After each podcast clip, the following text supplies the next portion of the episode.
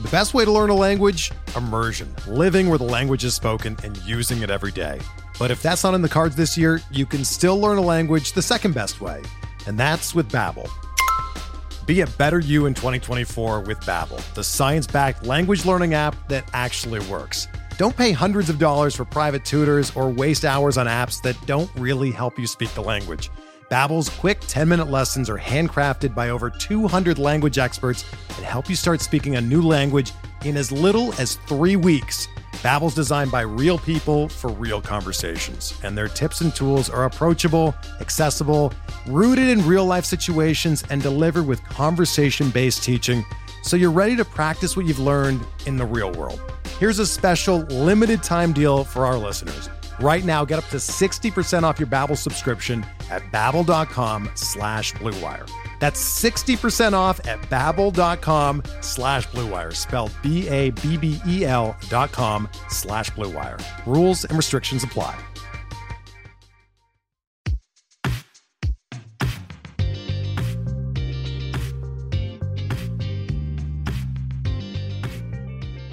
Welcome to Dugout Study Hall, a remedial course in baseball stats and proud member of the Pitcher List Podcast Network. I'm your host and expert layman, Matt Goodwin, and I am joined, as always, by your fake baseball economist, Alexander Chase. On this episode, we have the honor and privilege to chat with Mike Carter. We'll discuss RazzSlam, the rules and first round breakdowns, the lessons we can learn from 2021 about how to approach closers this year, what the landscape looks like for saves in 2022 drafts, and so much more. But before we get to all of that, Mike, how you doing? I'm good, Matt. I'm trying to get through the last vestiges of winter here in the Midwest and hoping for a CBA by the end of the week. How about you? yeah, that sounds good. The the well, not the last vestiges of winter. Uh, the uh, the CBA agreement by the end of the week.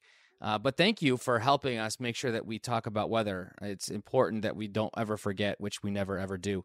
Um, here winter has been very strange up in, in new england or, or the southern tip of new england or whatever you want to call this the new york city metro area southern connecticut. Uh, it's going to be 65 degrees tomorrow which is awesome. And then on friday there's a chance of like four to six inches of snow. So that's uh that's how we're living here. Alexander how is uh how's things in dc it is like spring. I, we're bordering on 70 degrees. I mean it's gonna like potentially snow here over the weekend too. I'm sure it won't.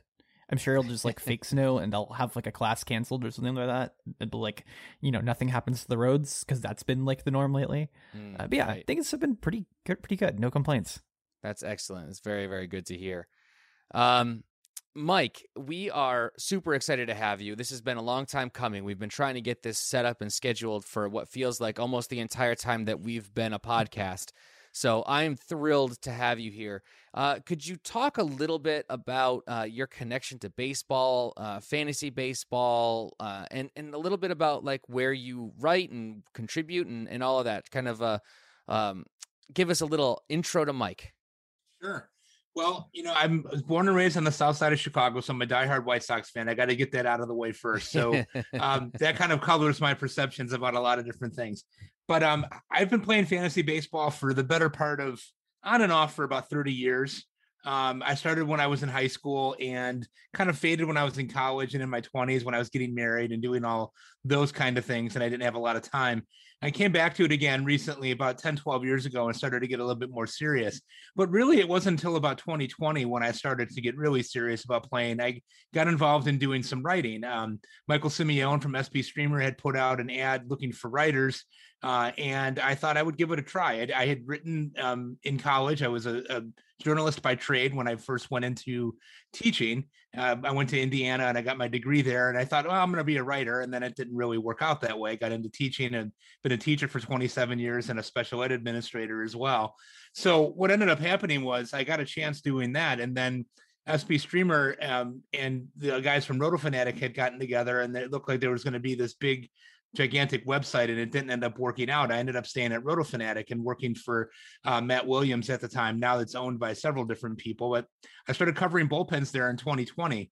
Perfect timing, actually, because right as the time that I started writing was when the pandemic hit. Yeah. And so working from home, I don't want to say this too loudly, but working from home, I had a little bit more time when I wasn't running IEP meetings and such to um, to write and to do some investigating. So I got into doing that, and then I went back to SP Streamer and, and have done a few things for them over the course of the last year. Um, I also got a, a, chance to work at Fantrax last year for Eric Cross, who's an incredible boss. So is Michael Simeone, and so is Matt, Michael Govier. Those guys are my bosses too. I got a lot of bosses uh, writing for a lot of different websites. Um, and I was able to write about uh, two-start pitchers there, which was a labor of love. Basically, what I've done is I've I've gotten some of the harder pieces to write because nobody else um, is dumb enough to to do them. And I'm just I'm just happy to have the opportunity to do it. So uh, I really enjoy doing that. It's been really interesting the last couple years. I never thought um, someone at my age, you know, I'm a little bit older than the average guy that's and, and girl that are working in the fantasy industry. I never thought I'd really get an opportunity to do it like I have, and I just eat it up. I mean, it's like the most yeah. fun I've, I've had in years, you know. So, yeah, that's a little bit about me. What's uh, what's your favorite thing about baseball? I just, you know, I I, I grew up playing it. I, I played when I was in in grade school. I played when I was in high school, not very well. Uh, I loved playing. I I love the the thing that I think I love the most about it is the is the, the pitcher and catcher relationship and and the the psychology of how that all comes together.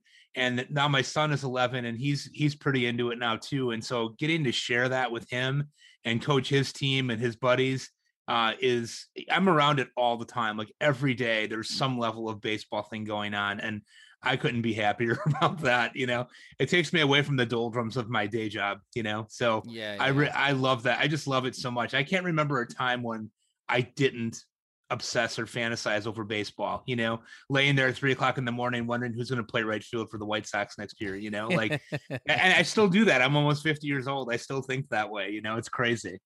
That's amazing. And, and speaking of the beautiful moments of baseball, I just want to call this out. Um, I don't know if I if I even responded when I saw it on Twitter, but it was very touching at the end of the last season. I think you were coaching your son's team, right? Yeah. yeah. And this the season ended on on a tough moment, and you you tweeted out a picture that was uh, it was just really really beautiful a, a, moment with father and son and and connecting over baseball and learning life's lessons so um, I really listen. If you're out there and you're not following Mike on Twitter, why don't you shout that out right now? We'll, we'll have you do it again at the end. But uh, Mike, what's your Twitter handle? I have the worst Twitter handle of all time. I've been told it's uh, at mdrc0508. I joined Twitter as a joke about five years ago just to follow my daughter's class, and uh, I ended up having to use it now to be on Twitter to be part of the game, and it's terrible. And Matt Williams tells me all the time, he's like, you know, you could change that, and I'm like, uh, I don't know, like know, you know, once, yeah, once you get too far into the rabbit hole, it's hard to let go, right? There's a, like a nostalgic attachment. But uh, the reason I bring it up right now is that I there's there's a lot of humanity that I see on your timeline, and I love it. I eat it up. I think it's amazing and wonderful. So thank you for sharing that very personal and vulnerable but beautiful moment with the world. Oh, I appreciate that, man. That was really something. A, a, a, lot of people took a look at that one too, which was really cool. My daughter actually took the picture. I was I was starting to work on the field. It was about 95 degrees. All I wanted to do was um, get him a Slurpee and me a beer. Um, and uh, he he had made the last out of the game and uh, it was a, we were getting our teeth kicked in and we came back a little bit and uh, unfortunately made the last out there. And as we were going home that day he said you know I, I love playing and i want to get better. And i thought that was like music to my ears. So he's been involved in hitting lessons all winter here and he's really working on getting his swing nailed down and getting better so he can be a better teammate and a better player which is all you can ask for as a dad you know? Yeah absolutely uh, I, I want to turn to Alex in a second here and, and talk a little bit about RazzSlam because I think it's a really interesting topic for us to start. But I got to ask you one last question, Mike, uh, before we get into the more of the meat of the episode. Best cigar and beer combination. Well, right now for me, that's an easy one. So what I've been doing is I, I get the uh, the ten dollar Macanudo orange that I have over here at the at the uh, smoke store that's next door to our Jewel. So on a Friday night, I'll stop and get the kids pe- frozen pizzas, and I will get myself a Macanudo. That's been what I've been on lately. Not a super high val, you know, value uh, cigar, but about a ten dollar cigar, which is perfect for what I need. And I'm pairing that right now with Edmund Fitzgerald Porter uh, Great Lakes Brewing. Um, it's it's a great match for me. There's probably people that have much more sophisticated palates than I do. That would make me that probably are laughing at me when they hear that. But that is that'll do it for me. Uh, every Friday, if I get a chance to do it, if it's not 10 degrees below zero, you can find me on my porch at about 4:30 in the afternoon doing that. So yeah, it's I, I don't know anything about cigars. I know a lot about beers. I don't know a lot about cigars, but I, it does seem to be one of those things that brings you joy, and I like talking to people about the things that bring them joy. So, uh, thank you for for indulging me there for a moment, Alexander. Let's talk RazzSlam. Uh, so you All and right. I are both picking from the four spot in our respective leagues. We don't need to go into tremendous depth here, but I do. I, I want to talk about the format and the approach um, because it's a unique setup. So, uh, Mike, this is the part where I told you I'm going to put you a little bit on the spot. I'm going to call out the the scoring. I'm going to call out the the scoring for RazzSlam. And I want to get your hot take, and then Alexander, I'm going to have you kind of talk about what you're seeing in terms of the early trends in the first round. So, uh, hitting, okay, hitting, scoring, and at bat is worth negative one point. A Whoa. hit is worth four, a run worth two, a home run is worth six, an RBI two, a stolen base five. Can I like give like an example of what that turns into so y'all can kind of like feel for what that means? Yeah. Yeah. So like yeah, you, you get, get negative points for at bats because like you get positive points as long as the at bat turns into something good. But that's their way of just like making sure people who aren't very good lose points for their inefficiency. but at the end of the season, someone like um, Trea Turner, Vladimir Guerrero Jr., Juan Soto, those guys are all projected for somewhere around 825 points, depending on which projection system you're using. Um, they all end up turning out somewhere on the the verge of like five and a half points a game. There are some people who are worth a little bit more at the top end. Um, Tatis is predicted for like six and a half by a lot of people. He looks like an astounding match for exactly this style of play. But as you go down, then like the bench level guys are all worth about three. Um, so that, that's kind of like what it looks like to be good in this sort of yeah, format. yeah, yeah. Wow. It's it's a very interesting. So uh, having like a hit worth four, but there's no negative points for strikeouts or or caught stealing or anything. It's a very in terms of a points league, and I don't know your familiarity uh, either of you with with points leagues. Um, it's not something that gets a ton of airplay because they're so kind of unique to the setup and, and it's hard to cover from an analysis point of view. Uh, but it's very unique. Um, Mike, have you ever played in a points league? No, not like that. I mean, that's wild. I, I, I'm, I'm fascinated by the idea that you lose points for at bats, considering yeah. that's that's so much of what's said in fantasy is wanting to get volume of at bats. Right? That's really interesting. Well, really, what it is is like you can imagine that it's almost like an out is worth one, and then a hit is worth five. Is a, right. is a way to think about that. Yeah. Right. That's Which amazing. is crazy because usually a single is worth a point usually in points leagues there's delineation between doubles and triples all of those types of things. It's more, much more spread out. So there's only six offensive point scoring categories. It's it's wild and and fascinating.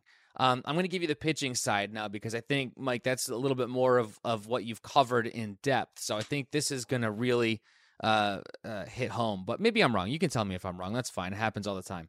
Um, an inning pitched is worth three Every hit given up is worth a negative point. Every earned run is negative two. Every walk is a negative one. Every strikeout is one. A win is six, and a save is eight, and that's it. Yeah. So then to kind of like make that make sense in your visuals, um, a lot of the elite pitchers are going to be giving you somewhere in the range of 15 to like 18 or so points per game. On a season long level, though, the top end pitchers aren't worth quite as much. So, um, for example, Gerrit Cole is projected for, let me get that exact number based off of this. Yeah, about 19 points a game over 31 starts, giving you just shy of 600 points. So he's worth like a good 225 plus points fewer than a lot of the guys who'd be going to him or similar ADPs as him in like an NFBC style sort of situation.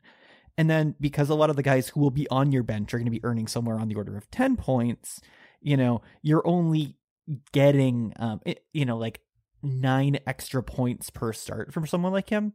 So I personally had Gerrit Cole 13th on my board as the best pitcher. Generally speaking, pitchers just get pushed down. There are some guys that I would be picking 50th overall in an NFBC league who I might not take in the top 100 in this format. So it's a really interesting can you play around with the math? Yeah. But also, it's just like, is that fun to you? Is a, is a separate conversation. So That's I, I find this really interesting. It's it's interesting that you get the three for every inning, which uh, value uh, puts One a value on out. starters, obviously, right? Um, but you get less points for a win than you do a save, which is not the way it traditionally is in a points league. So, Mike, how does all that scoring hit you? And I'll re- I can repeat anything. I know you don't have. no, I, I wrote it. I wrote it down as you were saying it. It it terrifies me. I, I mean, I'm thinking about it, and you know, Alexander Alexander's the math guy, clearly, right?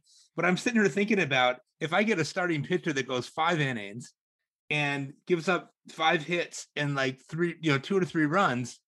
I, I have nothing to show for it essentially, unless he gets a win, right? Like, I mean, Yeah. it's that's a really tough format. You know, I can understand what Alexander's saying about the value of pitching being pushed way down there. Yeah, for sure. It's it's very interesting how it all shakes out. Now, here's one more one more piece of this that I, I didn't say out loud, and I probably should have, is that this is best ball. Um, so you get kind of the best score. Oh, okay. Um, uh, it it automatically creates the align your best lineup from whoever's on your team, and there's only two FAAB periods for the entire season. So Wow. it's, it's a lot like a set it and forget it kind of a situation. Yeah, it is. So it's it's very interesting. I've never done anything like it. Alexander, how are you feeling about about kind of just the whole thing so far? So I- I want to talk about the dumb decisions I'm making in light of the fact that like I did the math right and now I'm just ready to just gamble recklessly because I took Byron Buxton in the third round and I'm like sitting here really hoping that um I get some other like high risk ish players coming back to me early just because that's who I am as a person who doesn't want to be good just have a fun time. So I'm hoping DeGrom gets back to me. It would be the uh, let me double check that so I can give you the right number. If he comes back to me, it would be the 45th overall pick. Wow. And he would be my first pitcher. But the thing is, I don't care if I'm bad at pitching because it's just out total output. But if DeGrom plays 20 games and is himself, he'll repay that pick. oh yeah. Um, and that's that's the whole idea. So I'm, you know, I'm hoping for the best in some ways, but it's really because the depth required. You draft 42 rounds of players. It's a, a test of like, do you know depth charts? Do you know volume?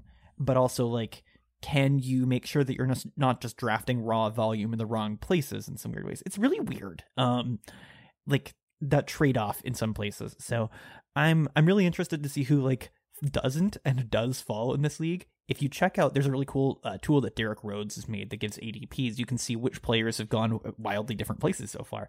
Gerrit Cole has gone third, and he's also gone 21st in this format. Wow. wow. You know, like, yeah, so you, like, Teoscar Hernandez has gone between 9th and 28th. DeGrom between 17th and 50th overall. So it's been wild. The most stable people have been like Tyler O'Neill so far because he's been drafted twice. We're not very far. Yeah. It's very much a slow draft first It day started today. today at Um, 11, 11 Eastern uh, this morning. So yeah. different So leagues we'll- are in we'll different places. Uh, For example, I'm actually just as we're talking on the clock in round two in my league. So uh, I have uh, I can talk it out. By the time this comes out, uh, this will be ancient history. Um, but right now, let me click on the right thing. I am uh, Kyle Tucker just went, um, and I'm at pick 21. And on the board right now in front of me is your boy Byron Buxton, uh, Alexander. um, the the person at the top of my board right now is uh, Yordan Alvarez, and I feel very strongly that's Yeah. probably the pick. Yeah. Stop talking. Just do yeah, it. Oh, exactly yeah. right. um, but it's interesting because it, the at the top of this board is is Alvarez. We've got uh, Sal Perez, Buxton, uh, Degrom is there.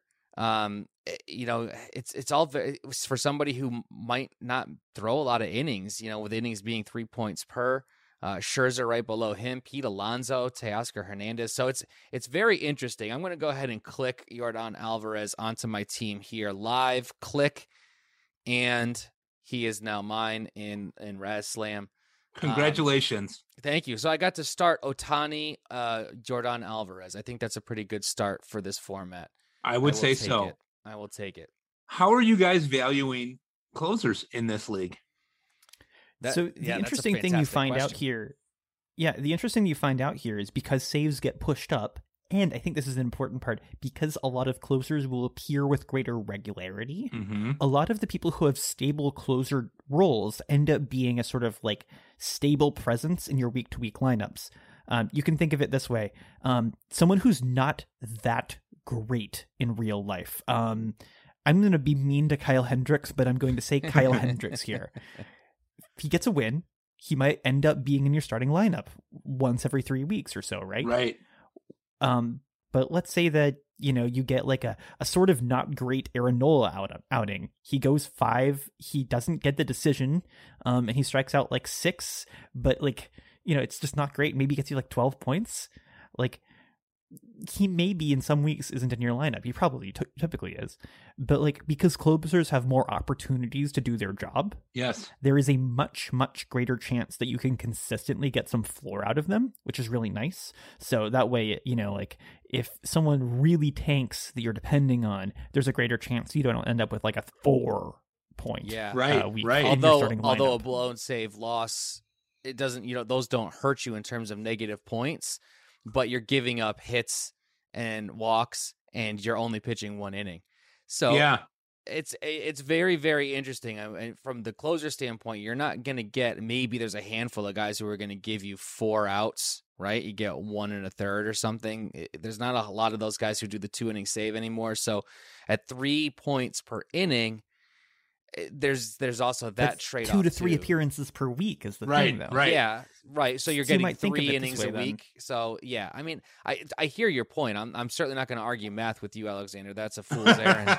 Um, I picked up on that in the first 10 minutes. but uh, just in terms of, you know, the the week to week, um, uh, you know, the fluctuations there. If you look at it as season long stats, sure, but the week to week fluctuations, it's I don't know, it's just all very fascinating. Um, yeah, yeah, I'm with you. Um, one of the things I'm interested to try to pull off is waiting on pitching and then seeing if I can get enough guys that I can just hope get two starts every three weeks. But I might end up being a sucker and drafting Edwin Diaz pretty high. well, just because I I want him or something like yeah, just for like the sure consistency. It's also yeah, the fact that it's best ball covers you a little bit. So if you if you draft the Kyle Hendricks of the world and they blow up, and you've got closers, you know, that closer is going to leapfrog Kyle Hendricks. He's not going to hurt you because it's best ball format. So I don't know. It's just so many moving parts. I think the way they've set this up is absolutely fascinating, unique, different, and, and kudos uh, to to um, uh, all the people over there yeah. who make this happen.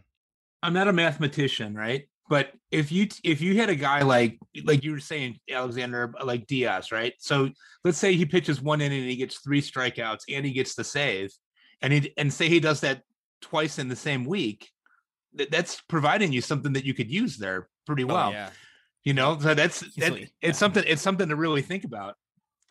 Yeah. The, the thing that I'm kind of like mentally doing here is I think every three weeks you get a two start week. Other than that, you're kind of behind. And if you get a loss in a one start week, that is basically as if the pitcher just gave you nothing, probably. Yeah. So you've got to have it set up so that you have enough starters on your on your like roster that aside from like maybe one or two aces who you're relying on consistently, you're just kind of churning through Kyle Hendricks two start weeks or so yeah. pretty often. And then maybe have a couple closers in there who might be like fill the gaps. So we'll see what I end up doing. Um, I know that in leagues like this, this is where like the real expert expert people show off some crazy strategies that win them a lot of money um so we'll we'll see what i end up doing and what a lot of other people end up doing. This is more than anything else though because it's just have fun and get crazy. A great time to just like go wild online and just see what people do and have a fun time. So that's part of the other reason i'm happy to draft buxton. If it works cool. If it if he gets hurt in may and he doesn't play a whole lot i can be angry and not have lost a whole lot so right, right. I mean, this is for certainly not a money league for us, but it's it's modeled after leagues that are money leagues. Um, it's fascinating. It really is. Uh, Mike, I want to start to talk about closers. I'm going to bring up uh, some some work that I actually did in the the uh, off season here with Pitcher List about the kind of I called it the closer kerfuffle. Um, and then talk about like lessons from 2021 and all of that. But before we get an opportunity to dive in, we are going to need to take a very small break. Hey, Alex Fast here, and thanks for listening to this podcast on the Pitcher List Podcast Network. If you're a fan, consider supporting all of us by getting a PL Plus subscription, where you're going to get an ad free website and get access to our Discord, where you can talk to all of our podcast hosts and staff. Plus, you can hang out with our incredible Pitcher List community. It's basically a baseball sanctuary year round for as low as $8 a month. You can sign up at pitcherlist.com backslash plus, and you're going to get your first month free with promo code podcast. Also, don't forget to check out everything else we do as well from YouTube videos, live streams, newsletters, off-season articles, TikToks, breakdowns, over 15 baseball podcasts on our network. We can't stop talking about baseball even during the off-season. So sign up for PL Plus today at pitcherlist.com backslash plus and use promo code podcast to get your first month free. All right. Thanks for listening. Let's get back to the show. And we're back. So, Mike, let's talk about the the uh, guts of the episode here, and that's that's closers, and they're really challenging. Um, I, I, let's talk a little bit. We have a segment we call Numbers of the Week, and so I'm going to throw you some numbers that I used in in my piece um, that came out. I think it was December, and I just want you to to give me your you know like live reaction, uh, your recorded live reaction. Um, I'm going to go down down the list here of, of, stuff that I pulled from my own work, uh, which it sounds like I'm tooting my own horn. I'm not really, but I found these numbers fascinating. Um, so in 2021, there were 198 different pitchers to get at least one save. 198 to get right. at least one save. 84 of those only got one. Wow. So 84 of the 198 only got one not really helpful when you're trying to, to stack saves. uh, of those 198, 19.7%, which is 39 of them, earned double digit save totals.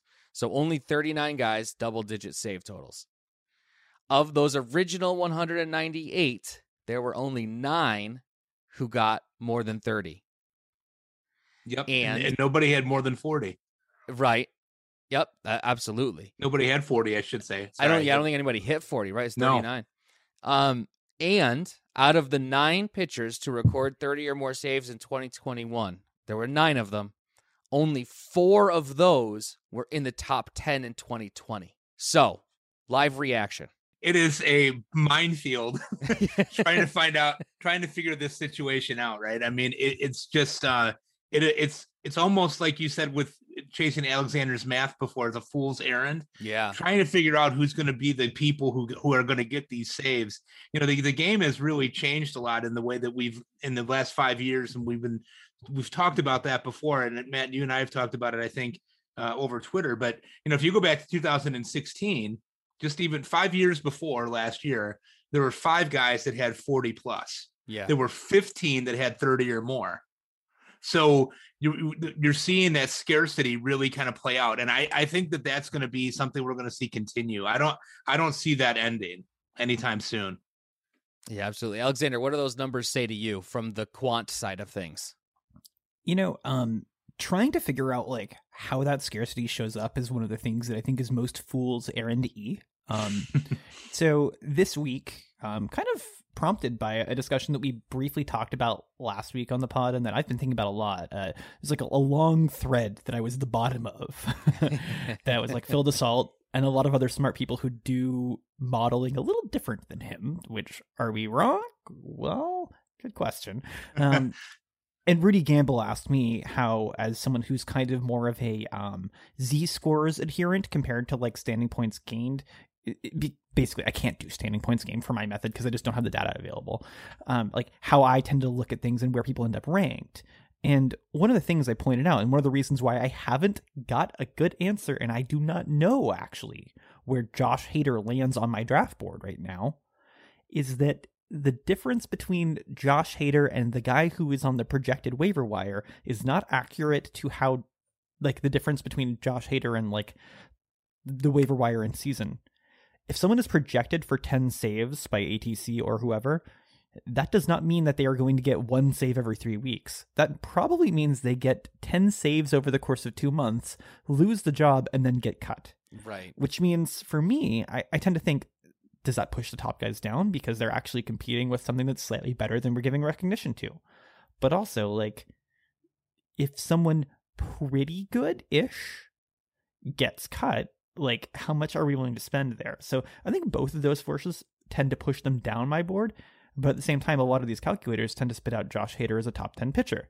And I'm like, is that accurate? I don't know. Um, so I'm working on that. Um, and I, I did some stuff earlier today that had him show up like ridiculously high. And I was like, mm, nope, there was a bug here. And I'm like really trying to make sure that I don't do anything stupid. Uh, hopefully, this work actually gets online somewhere soon.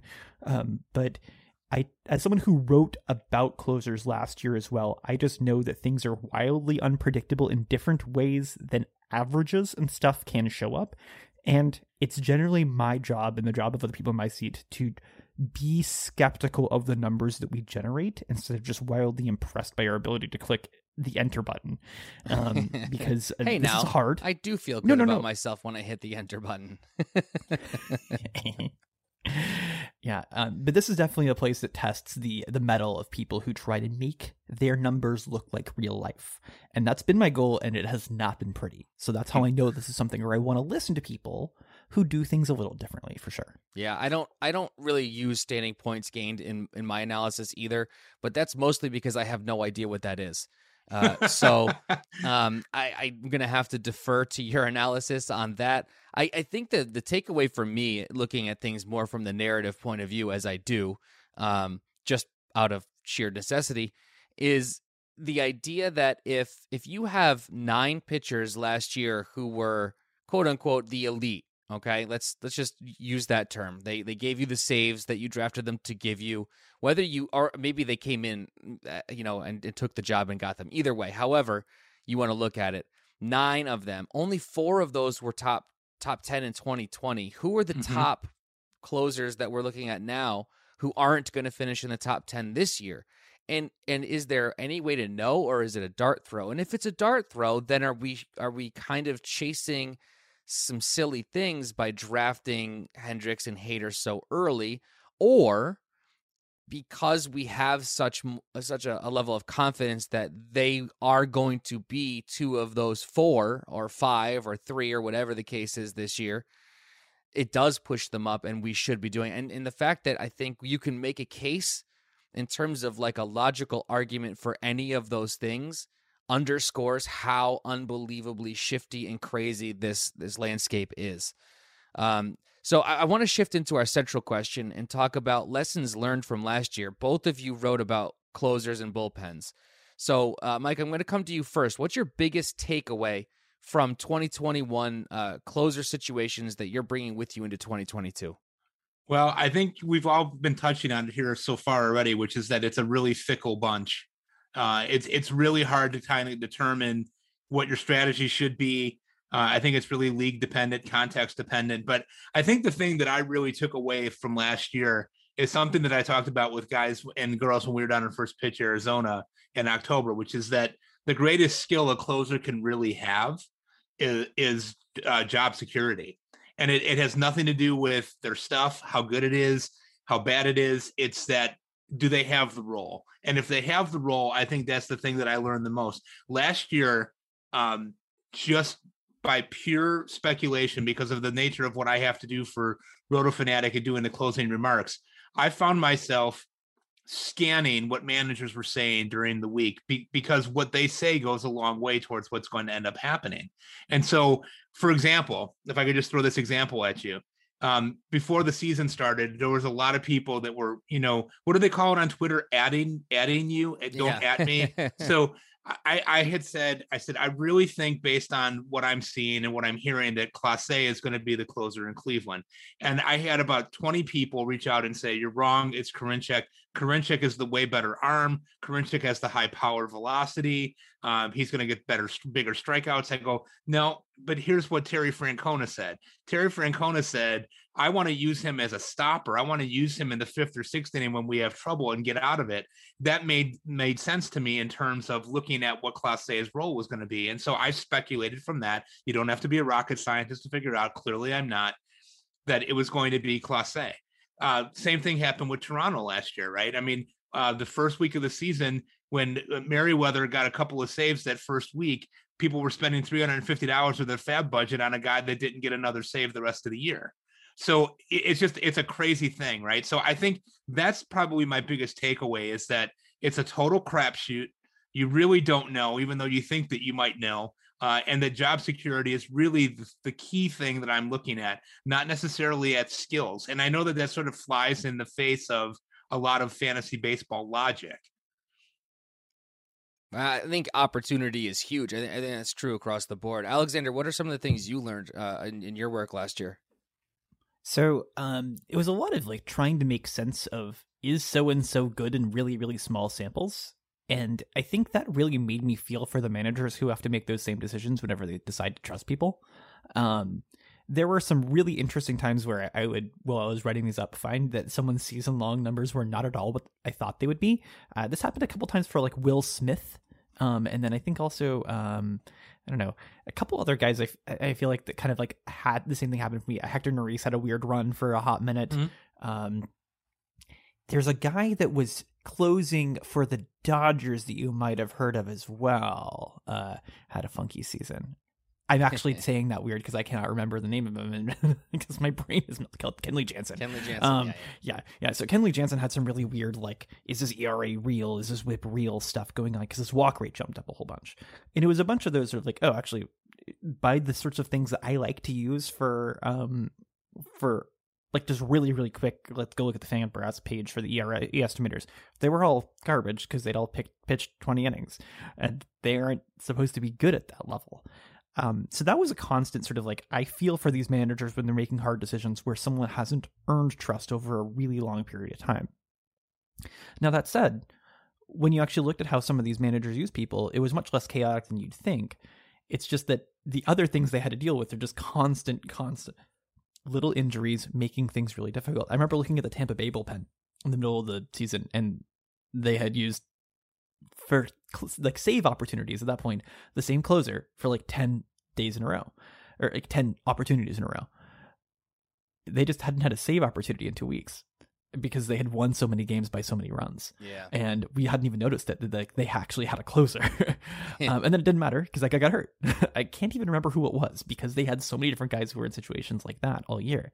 So I have definitely been someone who would look at like Rick Graham's saves lists and save and holds lists for different uh, places, being on the team that kind of would say, hey, take a look at this guy. Something weird's happening.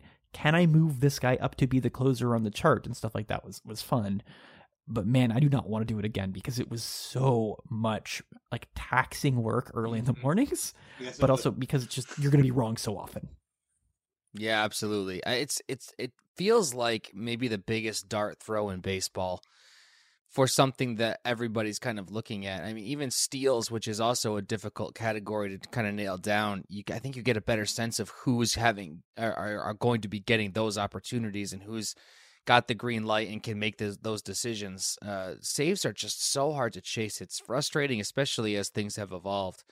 Um, and with that, let's talk about some actual pitchers that can kind of tell this story. So I'm going to throw out some uh, some names. We've already kind of talked about the top tier, but just in case there's anything left that either of you want to say, I'm going to bring up uh, the top tier closers here: Liam Hendriks and Josh Hader.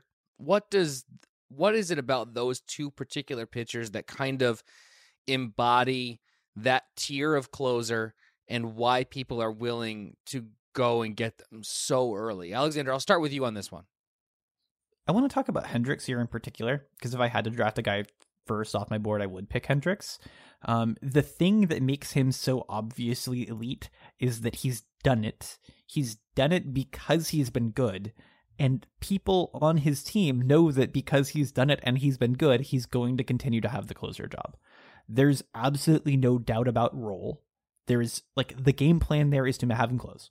There is no doubt about skill. His whatever you want to look at is better than anyone else's. All the contact metrics I come up with, he's elite at suppressing hard contact. He strikes out a million people. He doesn't walk people. What more can you ask for? Not a whole lot. So, like, he is the guy that you pick when you want to be wrong about other things and get burned elsewhere. Um, if your game plan is to not spend your budget on closers and instead to try to chase starters off the wire or you want to chase rookie outfielders or whatever off the wire because that's where you want to do things. He's the sort of guy you spend a whole lot of bucks on. And that's actually kind of interesting to me as someone who like tends to have a plan for what I want to chase. I get it. I just actually do like chasing closers off the wire, and I don't hate a lot of the like closing options, so I'm never going to get him in any of the big leagues.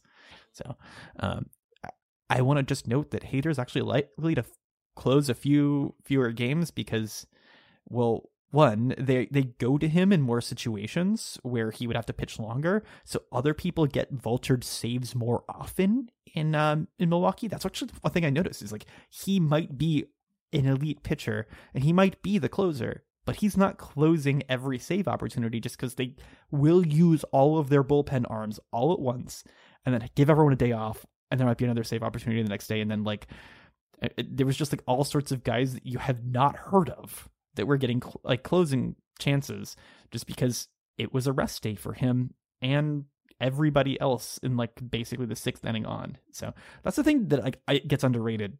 You're not going to get all of the chances that your team has if your team's producing a lot of chances, and I think that's what I kind of learned from them. So yeah, I would fair. pick Hendriks over Hader. I probably won't get either. Yeah. Um, let's look at what I've called tier two, and, and please, Mike, correct me if you think I'm wrong here in, in terms of how I've tiered these pitchers, and throw out whatever names you think are better fits. Uh, like I said, I can be uh, I can be wrong. I, I, don't have a problem with that. But I was looking at guys like Emmanuel Clase and Jordan Romano who emerged last year. Maybe they are top tier. Uh, they're they're not going before obviously Hendriks and Hader. Um, but what what what's the story with those guys? I think they have a different story coming into 2022 than they did coming into 2021. So what's what's their story in terms of like as a case study for what we should be looking for in 2022? Well, I think I, I, love A, and I and I we were talking about him a little bit a while ago. The one thing that's a little different about him compared to some of the other guys that you might run across here is that um, you know, he's he's really well known for his his ground ball rate, you know, and I think you know, he doesn't get a lot of strikeouts. Um, he, he'll he's adequate with strikeouts, but if you're really looking for that high octane guy, even though he throws 100 miles an hour, he doesn't get a lot of strikeouts. And so I don't know if that's something that will develop for him more over time. Um, but I, I, think he's clearly going to be the guy. I mean, Karinchak actually ran into some really hard times. Um, I'm not saying anything about it, but it, you know, this after the sticky tack incident, he really wasn't the same guy after that. I don't know if there was anything to that. Um, he's always been kind of besieged by walks. Um, mm. I love Romano too. I think, um, you know, this is a guy who has been waiting to break out for a while. And Toronto, you know, depending on what they end up doing after this lockout ends, I don't really see them spending big money to go get a Kenley Jansen and come in there and close when they've got a guy that might already be better than Kenley Jansen uh, to close. I, I, think that you just leave him alone. Uh, I actually like Romano, and another guy that I throw into this here too that I get a lot of pushback on is Giovanni Gallegos. I mean, mm-hmm. I I think he's clearly St. Louis's best option. Um, I at some point they're going to stop messing around with Hicks and Reyes. I mean, they they've got to get some results out of these guys, and I I don't know. I mean, there, there's a lot of talk that Reyes is going to go to the rotation.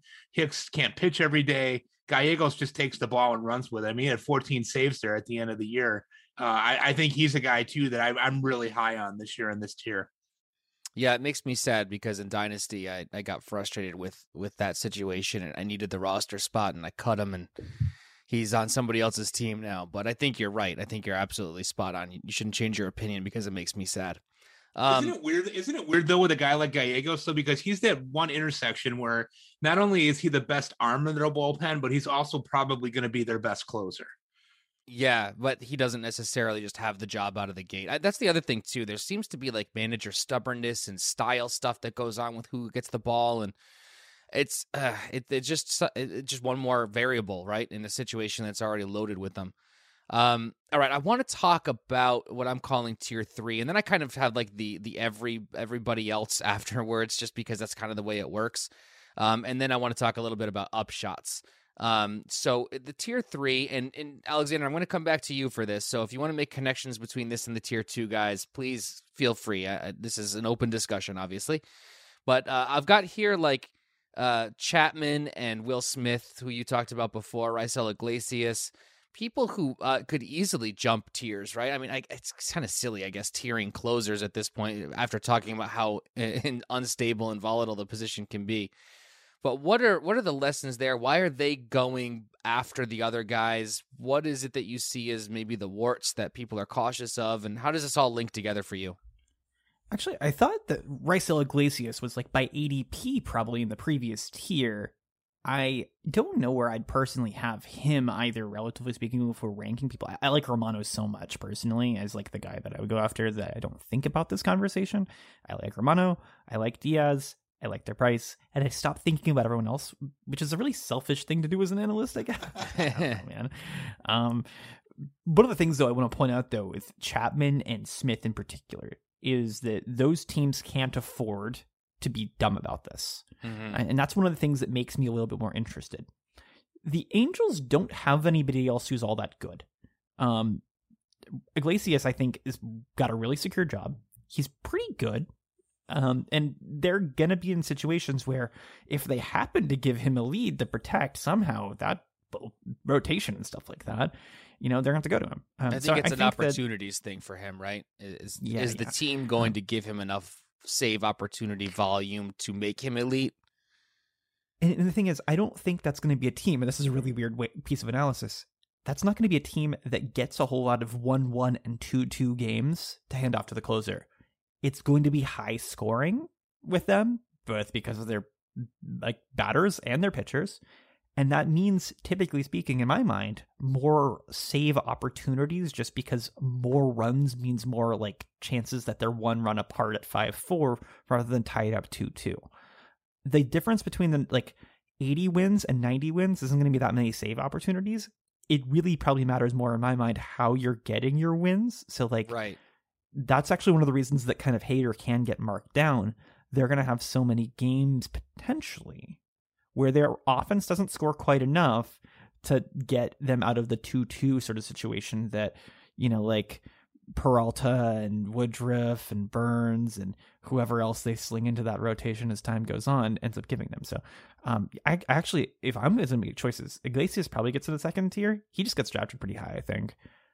But getting back to the Chapman piece there, Chapman was scary uh, for a good part of last year. He actively hurt you in best ball. If we're going to get back to that, he probably not would not have been in your starting lineup for at least a month at a time, if not longer.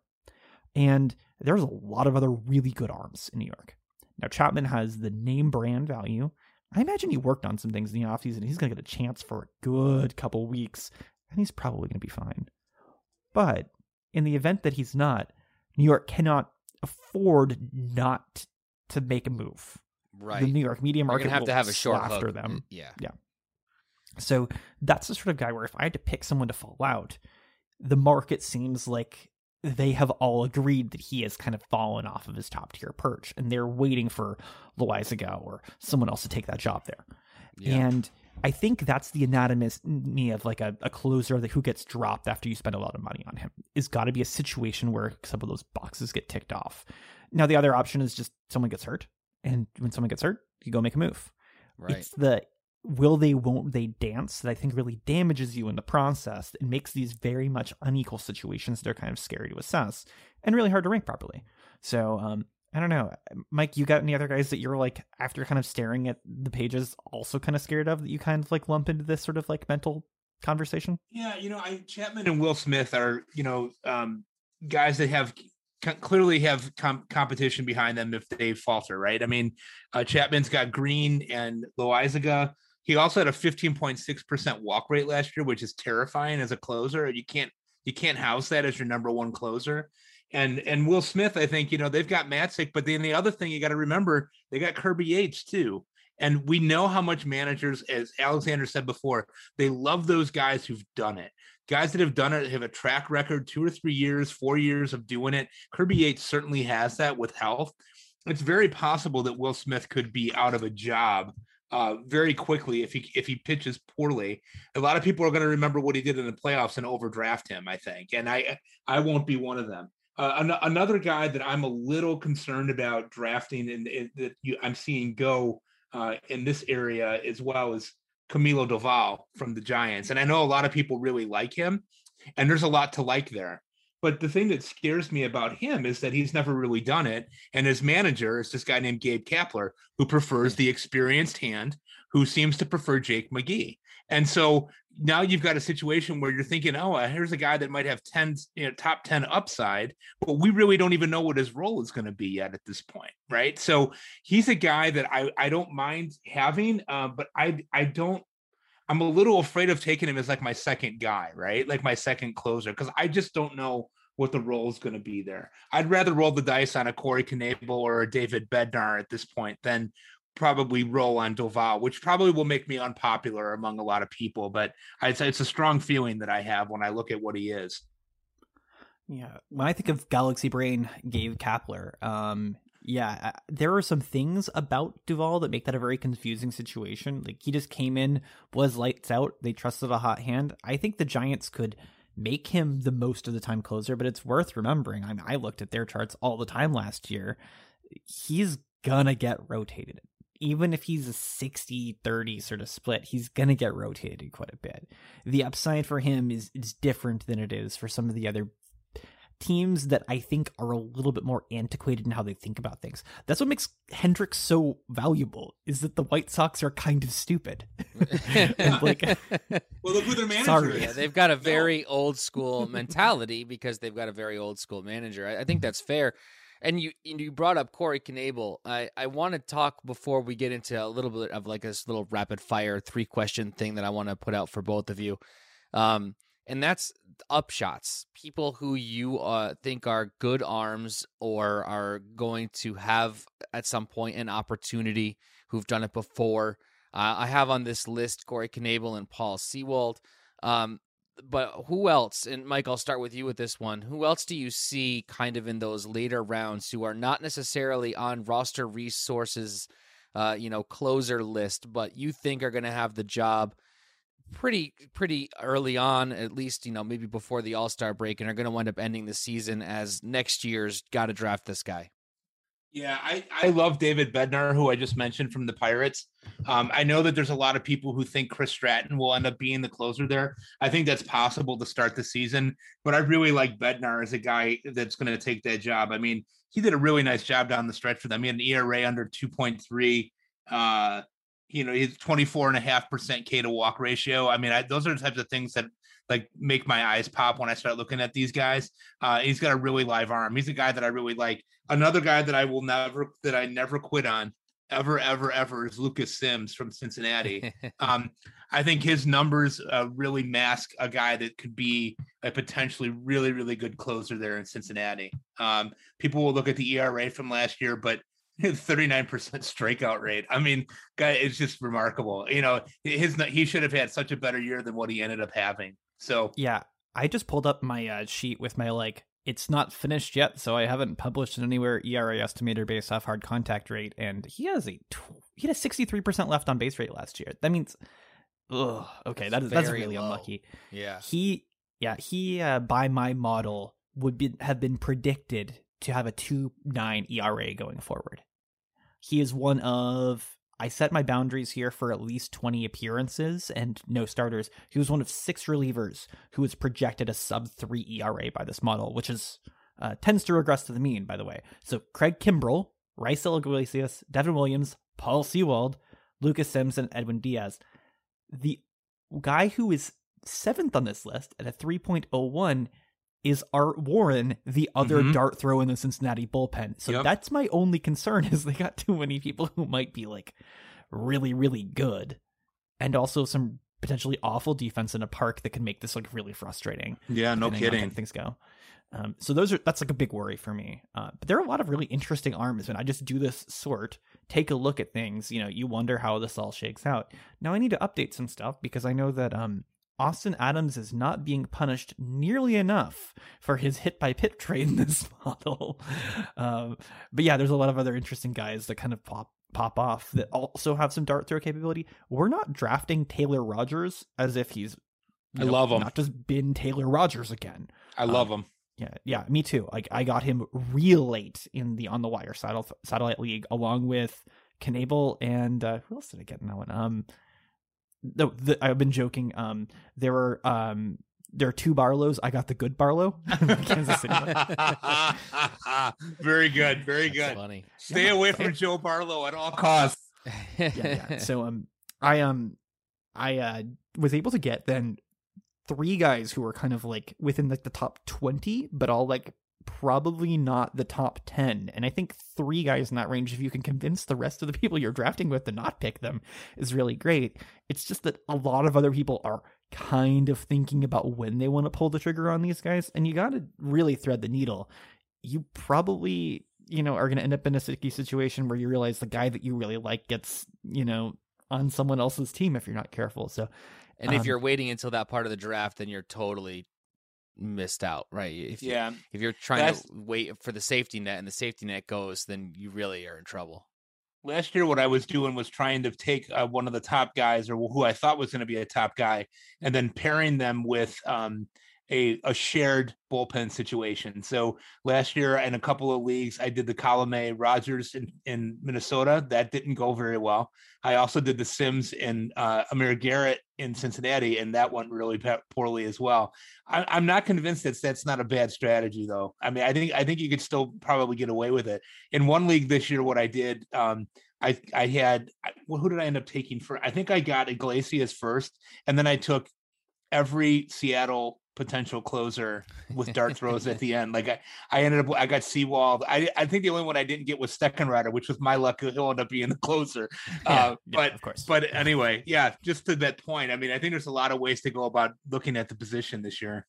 Yeah. Um. All right. I want. I do want to transition here into a couple rapid fire questions, and then and then switch topics before we uh, uh unfortunately have to bring the episode to an end. So I'm going to ask the question. I honestly want. I- I'm going to test your metal here, both of you. I want one one word answers. I- I will consider a name a word if you would like to give first names too, but I want you to just tell me who you think is is the answer to these questions. So Alexander, I'm going to start with you. Okay. Who ends the season as the top closer? hendriks Mike? I think it'll be Hendriks as well. Okay. I, I would say Hendriks as well. I think it's the safe money. I, I don't think you're crazy, though, if you were to say, if you wanted to do a bold prediction and say Clase turns out to be the top closer this year. I, all, it's, all it is is an injury and an opportunity away, right? If Hendriks gets hurt and uh, and then Hader gets a few fewer opportunities, it, it wouldn't surprise me if somebody in that second tier leapfrogs. And I just broke my own rule, but um, okay. the next the next question, Alexander, which top five closer loses his job? oh um Do you want a second to look up the top five? yeah i need to look I at the think top you should five. look at the top five. Mike. I, I can go to you first. I, you might be in a, a similar situation. Top five closer. I can start with mine while you guys look it up if you'd like. But I don't want to steal thunder Um, here. No, go ahead, start. Okay, so to hear what my, you have to my guy is Will Smith. I think Will Smith is going top five. Uh, From last year, he was a top five. I'm not talking about ADP. Oh, do you mean top five by like last year production Last year production, right? Yep. Okay, so yeah, then let's let me let me pull up here because I'm curious and I think this would be fun. I'm gonna pull up the Razzball player rater because I trust their um closer way of going about this. So you're gonna blow up my whole system here. That's okay. That's what we do. yeah, here. Yeah, I'm sorry. So I'm anyway, it's fine. I mean, it's still it's still a fun exercise either way. I think it, it- it's Will Smith is is the most likely from the people who finished top five last year. Um, based on I, I think I sorted by saves. It was something very simple. Um, Will Mm, okay, Smith. okay. Will Smith is the one. I think there's like as to your point, Mike. I think there's competition for Matzek and then also Yates there, and I don't I don't think they're going to be super patient with him if um, especially coming off of the World Series win. I don't think they're going to be super patient with him Sure, if he's not sure. doing great. So that would be my pick. Again, I didn't mean to steal thunder. If if that's, No, I think I think the easiest fall from grace here is Melancon in Arizona. I mean, he had 39 saves last year. I don't think he gets anywhere near that again, and his his potential for explosion and spontaneous combustion is going to be very high. Uh, I, I he's not a guy that I really have any interest in drafting unless I absolutely need saves. If you are uh, enrolling in a league soon, this is either of y'all, anyone who's listening. If you're if you're um, planning on paying money to play fantasy baseball soon, and part of your plan in any of those drafts is uh, drafting Mark Melancon, what I'm encouraging you to do is instead to not get into the league and instead just send me the money. Uh, maybe donate it to someone else if you don't want to send it to me. Just please do not spend money to draft Mark Melancon. I I cannot. I can't. Um, How do you I really feel? Please don't hold back. yeah, right. I do not think that Mark Melancon will be closing games in Arizona by the end of May. Uh, I- he's not that great. Uh, No. he, had, he had a lot of luck riding last year and a lot of really great opportunity. He doesn't get half as much opportunity, and if a few balls stop just ra- randomly flying into Fernando Tatis's glove. Um, I'm not even going to say Tatis is a great defender. It was just a lot of like some good positioning and some excellent luck. Sure was. Ugh, no, I I do not think he finishes inside the top 30 earned values of closers next year. I, I don't see it. I'm looking here. I have the Razzball Player Rater top 10 for Yahoo style leagues for 12 team, which is not NFBC or anything like that. And we're often talking about these sorts of contexts, but like, let's be clear who actually plays fantasy baseball? Mostly not people who can spend thousands of dollars. um, so Hendriks, Iglesias, Hader, Jansen, and Alex Reyes were their top five in earned values. Mm. So I mean, like I can cheat and say Alex Reyes won't repeat, but that's not interesting. Romano, Diaz, Melancon, Kimbrel, and Pressly are the other guys in the top five. Clase, actually, because of lack of strikeout volume, does Mm-hmm. Mhm. dip a little bit. So if I Mhm. have to pick a guy to not repeat at the top who's going really high, I'm actually rather out on Clase just because of like the the shape of his production isn't as Mhm. good as we think it is. And I think the Guardians are not going to jar the galaxy all that well. God, that, that that that comparison just fell apart really bad. I I don't know that I don't believe in that team. I don't believe in them at all, and I I think that there's a good chance that he's just not going to get the volume of really great opportunities or the strikeouts to be really worth a top 50 pick. Like he'd be probably somewhere around my 10th or so closer if Mhm. I have to pick him. What about uh, uh, Kimbrel in that list? Do- Are, uh, how, how how what do we think happens with him? It seems, especially Mike, you're you're the Chicago guy, right? Like, yeah, what- yeah. what's the the Well- writing on the wall there? The conventional wisdom here has been that they were going to trade him. I mean, they they signed him with a sixteen million dollar uh, extension. Uh, they picked up his not his, not an extension, but they picked up his contract. Um, I think that that market remains to be determined. I mean, I there had been a lot of talk that Philadelphia was interested in him, but then they signed uh. Could they use Knebel in a different role and and get um and, and get Kimbrel there potentially if they give me Jean Segura? Sure you know, we need a second baseman. Um, but I, you know, you could see him going to Miami. You could see him uh, going to a couple of different. San Diego would be a, another uh, landing spot for him potentially. Uh, I think that they trade him, um, especially since they signed Kendall Graveman to kind of take that same role um, to a three-year contract, which is kind of mind-boggling. But um, it is what it is. I think that they trade him. Yeah, I- I it seems full to be the the Yeah. uh, the, the conventional wisdom, as you said. Makes a lot of Um, sense. Uh, all right, we're going to come to our very last segment here. Uh, we're going to go with off the books. We haven't hit this one in a while, Alexander. So we're skipping the pass fail tonight to go with off the books. Um, and I want to talk about an article that Pitcher List's own Steve Diswally wrote uh, about post hype sleepers. And I'm not going to spoil the piece. Go check it out. It's it's easy to find on Pitcher List. Uh, it's a it's a wonderful piece. Um, but I, I want to use it as inspiration for people that that you think might, and this doesn't have to be pitchers. This is just we're on just regular baseball players, fantasy players of any any stripe. Could be closers. It's it's that they count too. Um, but people who uh you you kind of maybe think are going to bounce back or or be good uh, after they they weren't or have struggled. And and two names that jumped off of the list at me uh, were Keston Hiura, who I have a personal battle with because I traded for him in that same dynasty league uh, right before he decided to stop being good at baseball. Um, and I think I actually cut him. I, I, just like I needed the space, and and he was just taking up room on my roster.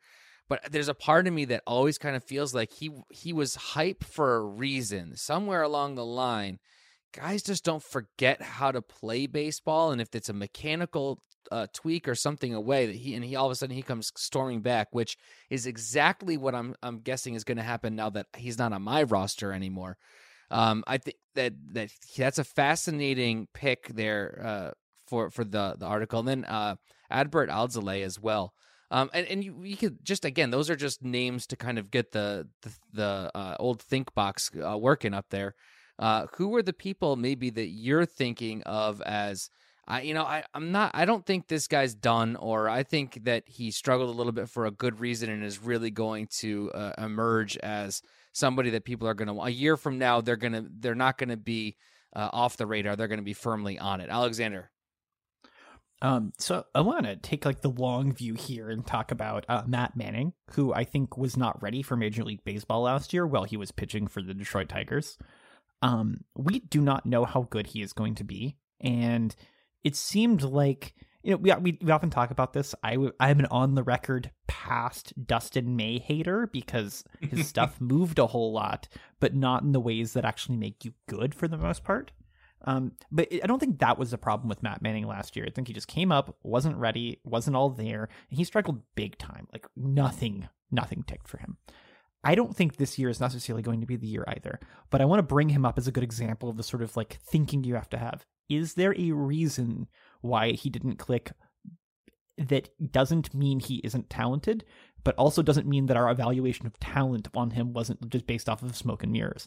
Um, how many times have we brought up Castanheira on this podcast for me to say, there are choices you make, and sometimes they make you look good by a hard hit rate without making you good at baseball?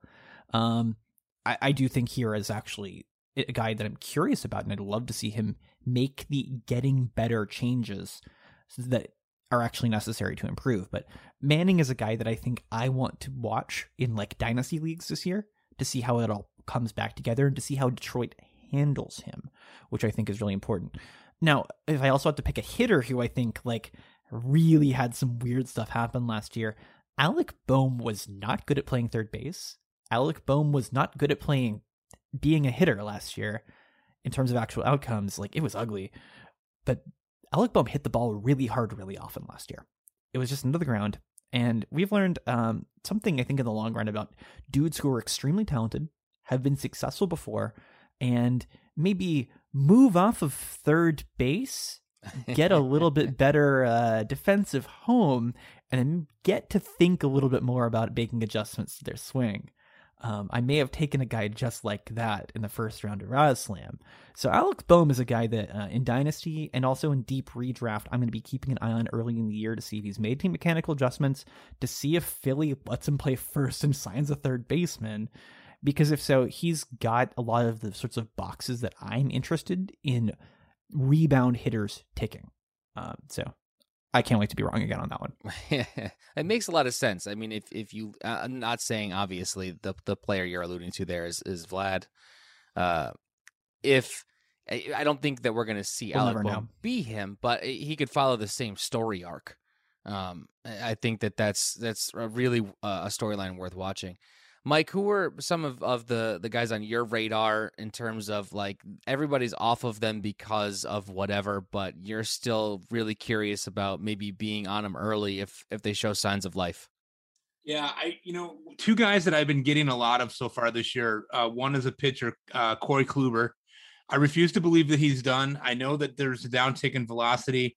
Uh, he was still locating really well last year before he got hurt, and I think going to Tampa Bay, if they can spring some of sprinkle some of their magic dust on him, uh, I think he might have a little bit of a rebound.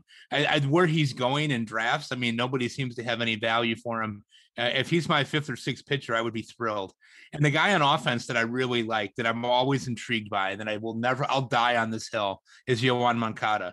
I, I just refuse to believe that this is who he is. You know, I mean, last year he had his his career best walk rate, um, which I think was about almost 14%.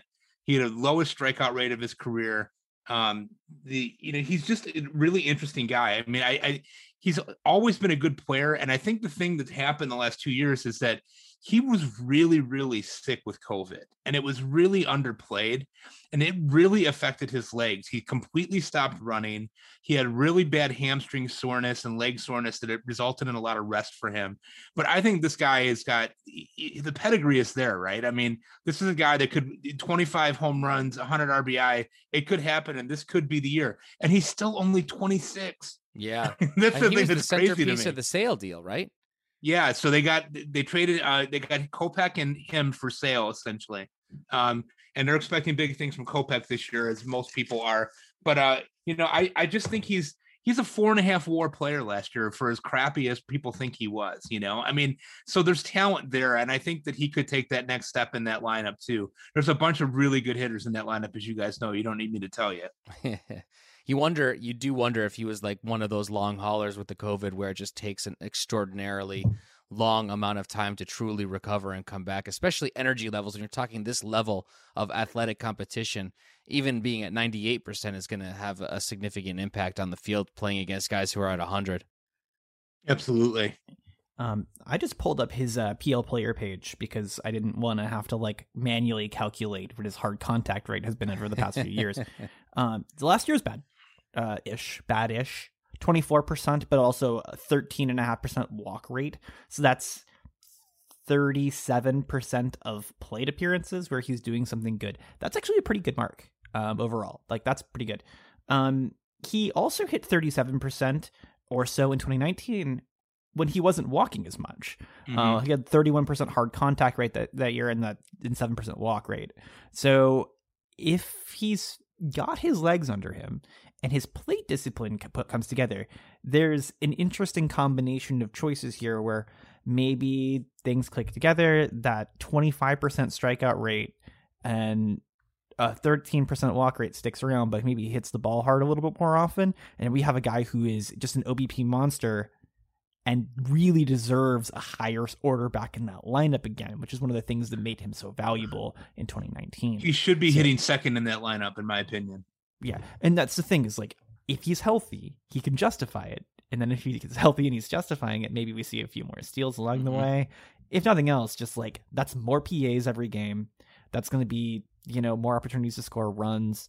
And yeah, like that's what you want. So even if he doesn't secure that and he's just a little bit better, like he can beat his projection, I think for sure. Um, and I'd love to see it. Um, I, despite any like complaints about Tony La Russa, want every single member of that White Sox club to succeed. They are just a fantastic group of guys to watch play baseball. So, Alexander, Yoán Moncada or Cavan Biggio? oh, I, I Moncada, and it's not close. Okay. Yeah. It's the way you were describing it. It sounded to me like like Moncada would be Biggio, except hits the ball hard, uh, routinely, right? The way you the way you were talking about it. You're not actually that far off. I just think the the the defense is the big difference in that it's going to keep him in the lineup and give him more opportunity. And also, I don't think it's just pure selectivity. He's shown in the past that he's put it all together in a different way, and I think that there's a possibility that some of the passivity might have been just like my body's not great, but I've got a good eye. Maybe while I'm not feeling as well as I have been, I can generate some more value for the team by taking some more walks. Maybe that was it. Yeah, Um, maybe Yeah. maybe that's just what the coaches told him to do too. I, it's uh, Biggio is actually somebody who I think in the same vein is is interesting. I don't, uh, I'm not like beating down anybody's door to go get him, but you know, people were high on him. He came up and was pretty productive, and um, I, it's it'll be very interesting to see what his 2022 looks like. I think. Um, all right. Well, unfortunately, that does bring us to the end of this episode. This has been an absolutely fantastic conversation, Mike. I can't thank you enough for joining us. If you could just uh, let everybody know once again where they can find all of your stuff, where they can find you, uh, plug everything that you're doing. Well, you can find me uh, everywhere on Twitter. It seems like these days. Um, my my handle is at mdrc0508. Um, my home base of operation has been uh, RotoFanatic for the last couple of years, but I also am writing at SP Streamer. I also at Fantrax, and I also write more narrative pieces for a site called 980 Know It All out of the Pacific Northwest. That is where I really got my start writing about baseball about five or six years ago. So that's where I'm at. Thank you guys so much for having me. I'd also like to shout out all my bullpen brethren out there uh, that that have made things really interesting and helpful for me, especially Doug Dennis, who uh, kind of took me under his wing, for lack of a better term, many years ago, and Ryan and Nate Markham and Pags and Torres, and of course, great all you guys. Um, I, I love those guys. They treat me great and uh, make me feel like I know what I'm talking about sometimes, which is kind of cool. So Well, we are thrilled to have you, and and we'll have to make sure we, we bring you back. Maybe what we'll do is we'll see how some closer stuff works out in the season, which is definitely going to start on time, and uh, and bring you back to to kind of debrief all the stuff we talked about here and, and see how how uh, accurate we were. Um, Alexander, now everybody knows where they can find Mike. Can you uh, remind them where they can find us? Well, they can find you on Twitter at the corked Matt. I'm on Twitter at chase underscore rate. And most importantly, you can find our podcast on Twitter at Dugout Study Hall, where you can send us some questions. Please be sure to subscribe to the Pitcher List podcast feed if you haven't done that already. Leave us a good review if you can be so kind. And if you're not already, please consider becoming a PL Plus member so that you can harass us on the PL Discord. And that's it for me. All right. Well, thanks for listening, everybody, and we'll catch you next time.